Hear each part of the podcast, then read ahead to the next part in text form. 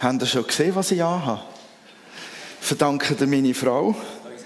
Ja, ich bin mit Jeans unterwegs und ich habe völlig, völlig die Orientierung verloren. Ähm, geschmacklich in der Anlegung mit den Jeans.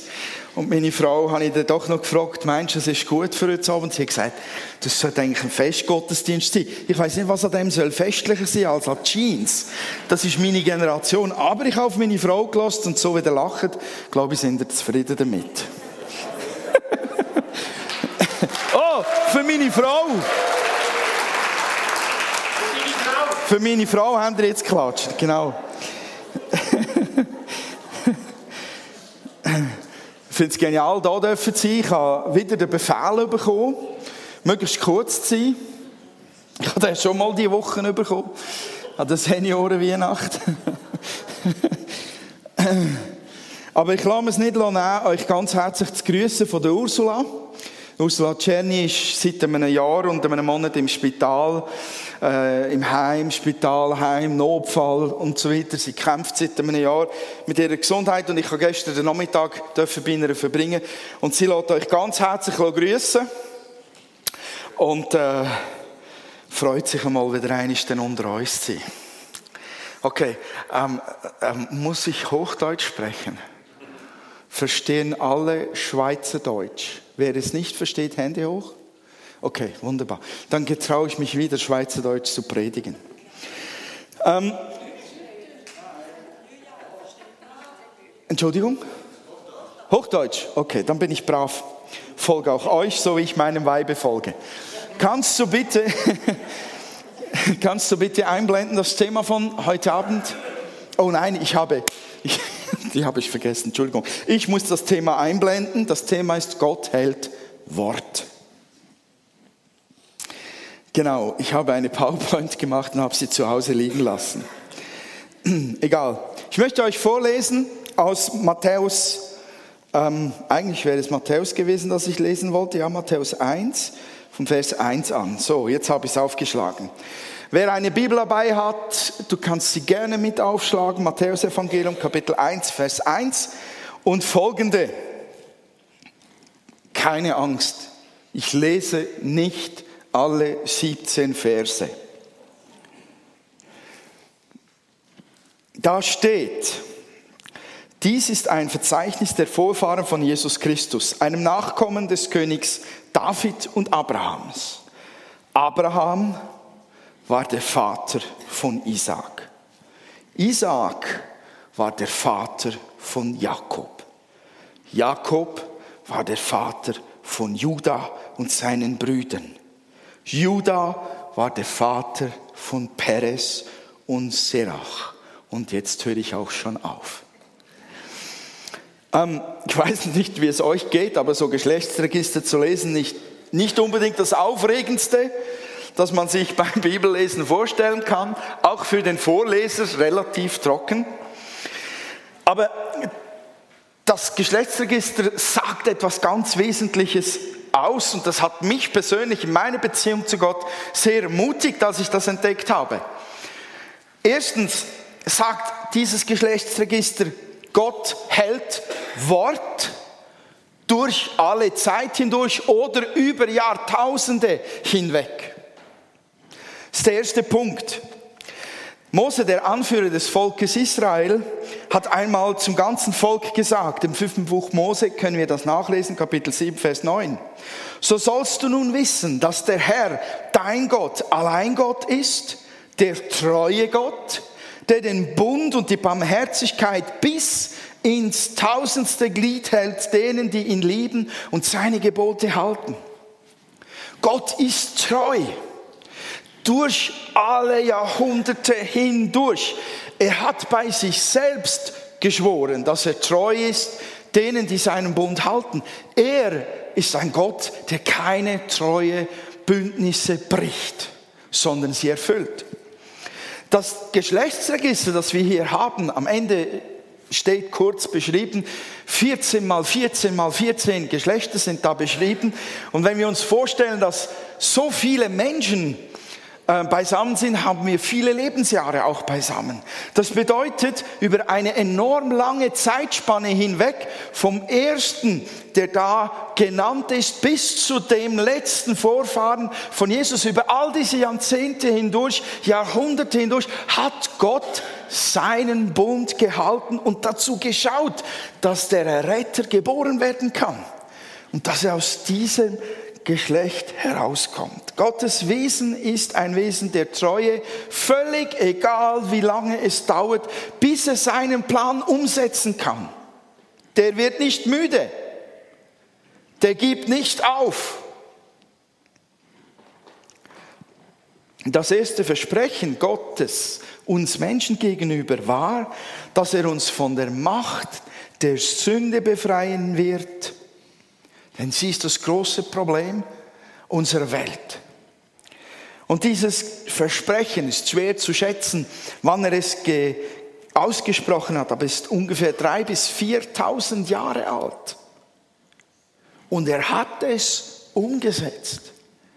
Er hat seinen Sohn gesandt, der uns von der Sünde befreien soll. Das Zweite, das mich ermutigt, ist, Gott hält Wort, egal mit wem er zu Gange kommen muss oder mit welchen Menschen er seinen Plan verfolgen muss. Es sind so viele Leute in diesem Geschlechtsregister aufgezählt und das geht relativ schnell, wenn man es durchliest. Einfach nur Namen hat man das Gefühl. Aber da stehen Menschen dahinter. Da stehen Charaktere dahinter, da stehen Prägungen dahinter, da, da sind Lebensgeschichten dahinter, da sind Glaubensgeschichten darin. Da sind Glaubenssiege und da sind Glaubensniederlagen darin. Das sind großartige Glaubensdurchbrüche dabei und auch große Enttäuschungen sind in diesen Namen drin. Und die Prägung dieser Menschen und ihre Haltung und ihre, ihre Geschichte, ihre Lebensgeschichte ist enorm unterschiedlich Schon dafür lohnt sich das Alte Testament dazwischen auch mal wieder zu lesen. Ich picke da nur ein paar raus. Abraham, ein Mann starken Glaubens, sagt die Bibel, ein Glaubensheld und trotzdem finden wir bei ihm in seiner Lebensgeschichte Zweifel. Jakob, ein Betrüger, Salomon, ein Frauenheld, Rahab, eine Prostituierte. Und die kennen wir recht gut, diese Leute aus aus der Bibel. Aber wie wäre es mit einem Josia? Einer, der nicht ganz so gut bekannt ist. Sein Vater war Ammon und sein Großvater Manasse und sie waren beide zünftige Götzenanbeter. Und diese Prägung, diese Tradition, die war nicht in Josia drin, obwohl er aufgewachsen ist in einer solchen Familiengeschichte. Mit 16 Jahren suchte er Gott und als er ungefähr 20 Jahre alt war, fing er an, die Götzenbilder und die Götzenaltäre in Israel zu zerstören.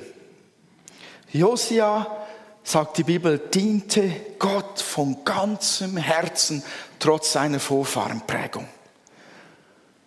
So eine Geschichte herausgegriffen, die zeigt, wie schwierig die Umstände auch sind, in die Menschen hineingeboren wurden, die Gott benutzen wollte, um sein Versprechen zu erfüllen. Egal welche Charaktere, egal welche Prägungen von Menschen vorhanden waren, Gott hielt Gott, indem er mit diesen Menschen sein Ziel, den Graben zwischen ihm und den Menschen zu beseitigen, treu verfolgte, bis zur Geburt von Jesu hin. Und drittens sagt mir dieses Geschlechtsregister auch, und das ist schon der letzte Punkt, egal wer ihm Widerstand leistet, Gott hält Wort. Wisst ihr, es gibt da einen, der leistet Gott regelmäßig Widerstand. Ich rede jetzt nicht von uns Menschen ausnahmsweise, weil auch die Widerstand leisten, aber es gibt den Teufel und ich glaube, dass es ihn gibt. Und der versuchte schon immer auf alle Arten und Weisen Gottes Ziele zu torpedieren, weil er uns hasst, weil er uns Gott, weil er Gottes Pläne hasst. Und er hat im Paradies schon gut zugehört, als Gott sagte, von nun an setze ich Feindschaft zwischen dir und der Frau und deinem Nachkommen und ihrem Nachkommen. Er wird dir den Kopf zertreten und du wirst ihn in die Ferse stechen. Das ist das erste Mal, wo Gott davon spricht, dass die in Sünde gefallene Menschheit durch seinen Sohn befreit werden soll. Und der Teufel versuchte ständig Gottes Werk zu untergraben, zu blockieren, zu verhindern. Der Kindermord unter Pharao tut Moses dem Ersten, er sollte die Befreiung des Volkes Israel aus Ägypten heraus verhindern. Der Kindermord unter dem Herodes sollte das Aufwachsen von Jesus verhindern. Und das sind nur kleine Bruchstücke dessen, was der Teufel alles versucht hatte zu tun, damit Gottes Ziele sich nicht verwirklichen lassen. Aber Gott bleibt dran, Generation und Generation um Generation, bis zu diesem Tag, als nicht einmal Platz in einem geheizten, getrockneten, angenehmen Raum für die Geburt seines Sohnes war. Dann muss es halt ein Stall sein. Weihnachten. Weihnachten sagt uns, Gott liebt uns, denn er kommt zu uns. Weihnachten sagt uns, Gott liebt es, uns gegenüber sein Wort zu halten. Weihnachten sagt uns, egal wie lange es dauert, Gott will, er will den Menschen zeigen, wie gut er ist wie sehr er sie liebt, all diese Menschen, und wie stark seine Erlösung ist, die er geschaffen hat in seinem Sohn. Weihnachten sagt uns, ich, Gott, breche die Treue dir gegenüber niemals. Weihnachten sagt uns, Gott sagt dir, ich werde dem Feind nicht zulassen, dass er deinen Glauben zerstört. Weihnachten sagt uns, ich will dich von ganzem Herzen an mich ziehen, festhalten und bei mir behalten bis in alle Ewigkeit. Du kannst dich darauf verlassen, dass er seine Pläne verwirklicht wegen Weihnachten. Dieses Geschlechtsregister sagt vieles. Das sind die drei Dinge, die mich ermutigt haben. Gott hält sein Wort uns gegenüber. Seid ihr euch dessen bewusst? Wir wären eigentlich dazu aufgerufen, damit täglich in den Tag zu starten. Mit dieser Gewissheit, Gott ist mit mir. Gott steht mir zur Seite. Gott trägt mich durch diesen Tag. Nicht nur über Weihnachten, sondern vom 1.1. an bis zum 31.12., auch 14, 15, 16 und weiterhin. Eigentlich sind wir prädestiniert dazu, zu sagen, Gott, du hältst Wort, du kommst zum Ziel mit mir und mit der ganzen Welt. Jede einzelne Situation, die mich herausfordert oder meine Familie, du kennst sie und auch diese Situation kann dich nicht hindern, mir Gnade zu schenken. Egal, was dabei mich plagt herausfordert oder angreift oder was ich gerade zu feiern habe. Vielleicht kennst du Gott nicht, vielleicht hast du keine Beziehung zu ihm, vielleicht bist du das erste Mal in, in einer Kirche oder in einer Freikirche. Ich möchte dich ganz fest ermutigen, auch dir gegenüber hat Gott ein Versprechen gesagt. Nicht nur denen, die fromm und brav glauben sondern dir ist die Verheißung gegeben, dass wenn du ihn suchst, er sich finden lässt. Dir ist die Verheißung gegeben, wenn du ihn anrufst und ihn bittest, dich zu berühren, dein Leben zu verändern. Er hält sein Wort dir gegenüber. Das hat er versprochen. Er wird es tun. So lade ich auch dich ganz besonders ein, Weihnachten zu genießen, indem du Gott erlebst und ihm dein Herz öffnest. Die Kids haben es so schön gesungen. Und euch möchte ich ermutigen, liebe Geschwister im Glauben, Gott hält sein Wort. Glaubst du das? Glaubst du, er gibt dir die Stärke, dass du dein Wort ihm gegenüber auch halten kannst? Amen. Amen. Ich möchte mit euch beten. Vater, ich danke dir von ganzem Herzen dass du dein Wort hältst. Wir können uns darauf verlassen. Wir stellen uns auf dein Wort. Wir rufen dein Wort in Erinnerung und sagen dir, Herr, danke, dass du uns erlöst hast durch Jesus Christus, deinen Sohn. Danke, dass du uns die Treue hältst, weil du einen Bund gemacht hast in Jesus mit uns. Danke, dass du unsere Gebete erhörst. Danke, dass du mit uns gehst. Danke, dass du die Kämpfe und die Siege mit uns feierst. Danke, dass du deine Liebe uns schenkst und deine Gnade ausgießt, jeden Tag neu über unseren Leben. Denn du hältst Wort. Ich danke dir dafür und ich möchte diese lieben Leute hier vor mir segnen in deinem Namen, Vater. Lasse diese Wahrheit, dass du Wort hältst, jeden Tag neu erleben. Ich bitte dich, wende dich ihnen zu mit deiner ganzen Freundlichkeit. Begegne ihnen mit deiner ganzen Liebe und Gnade.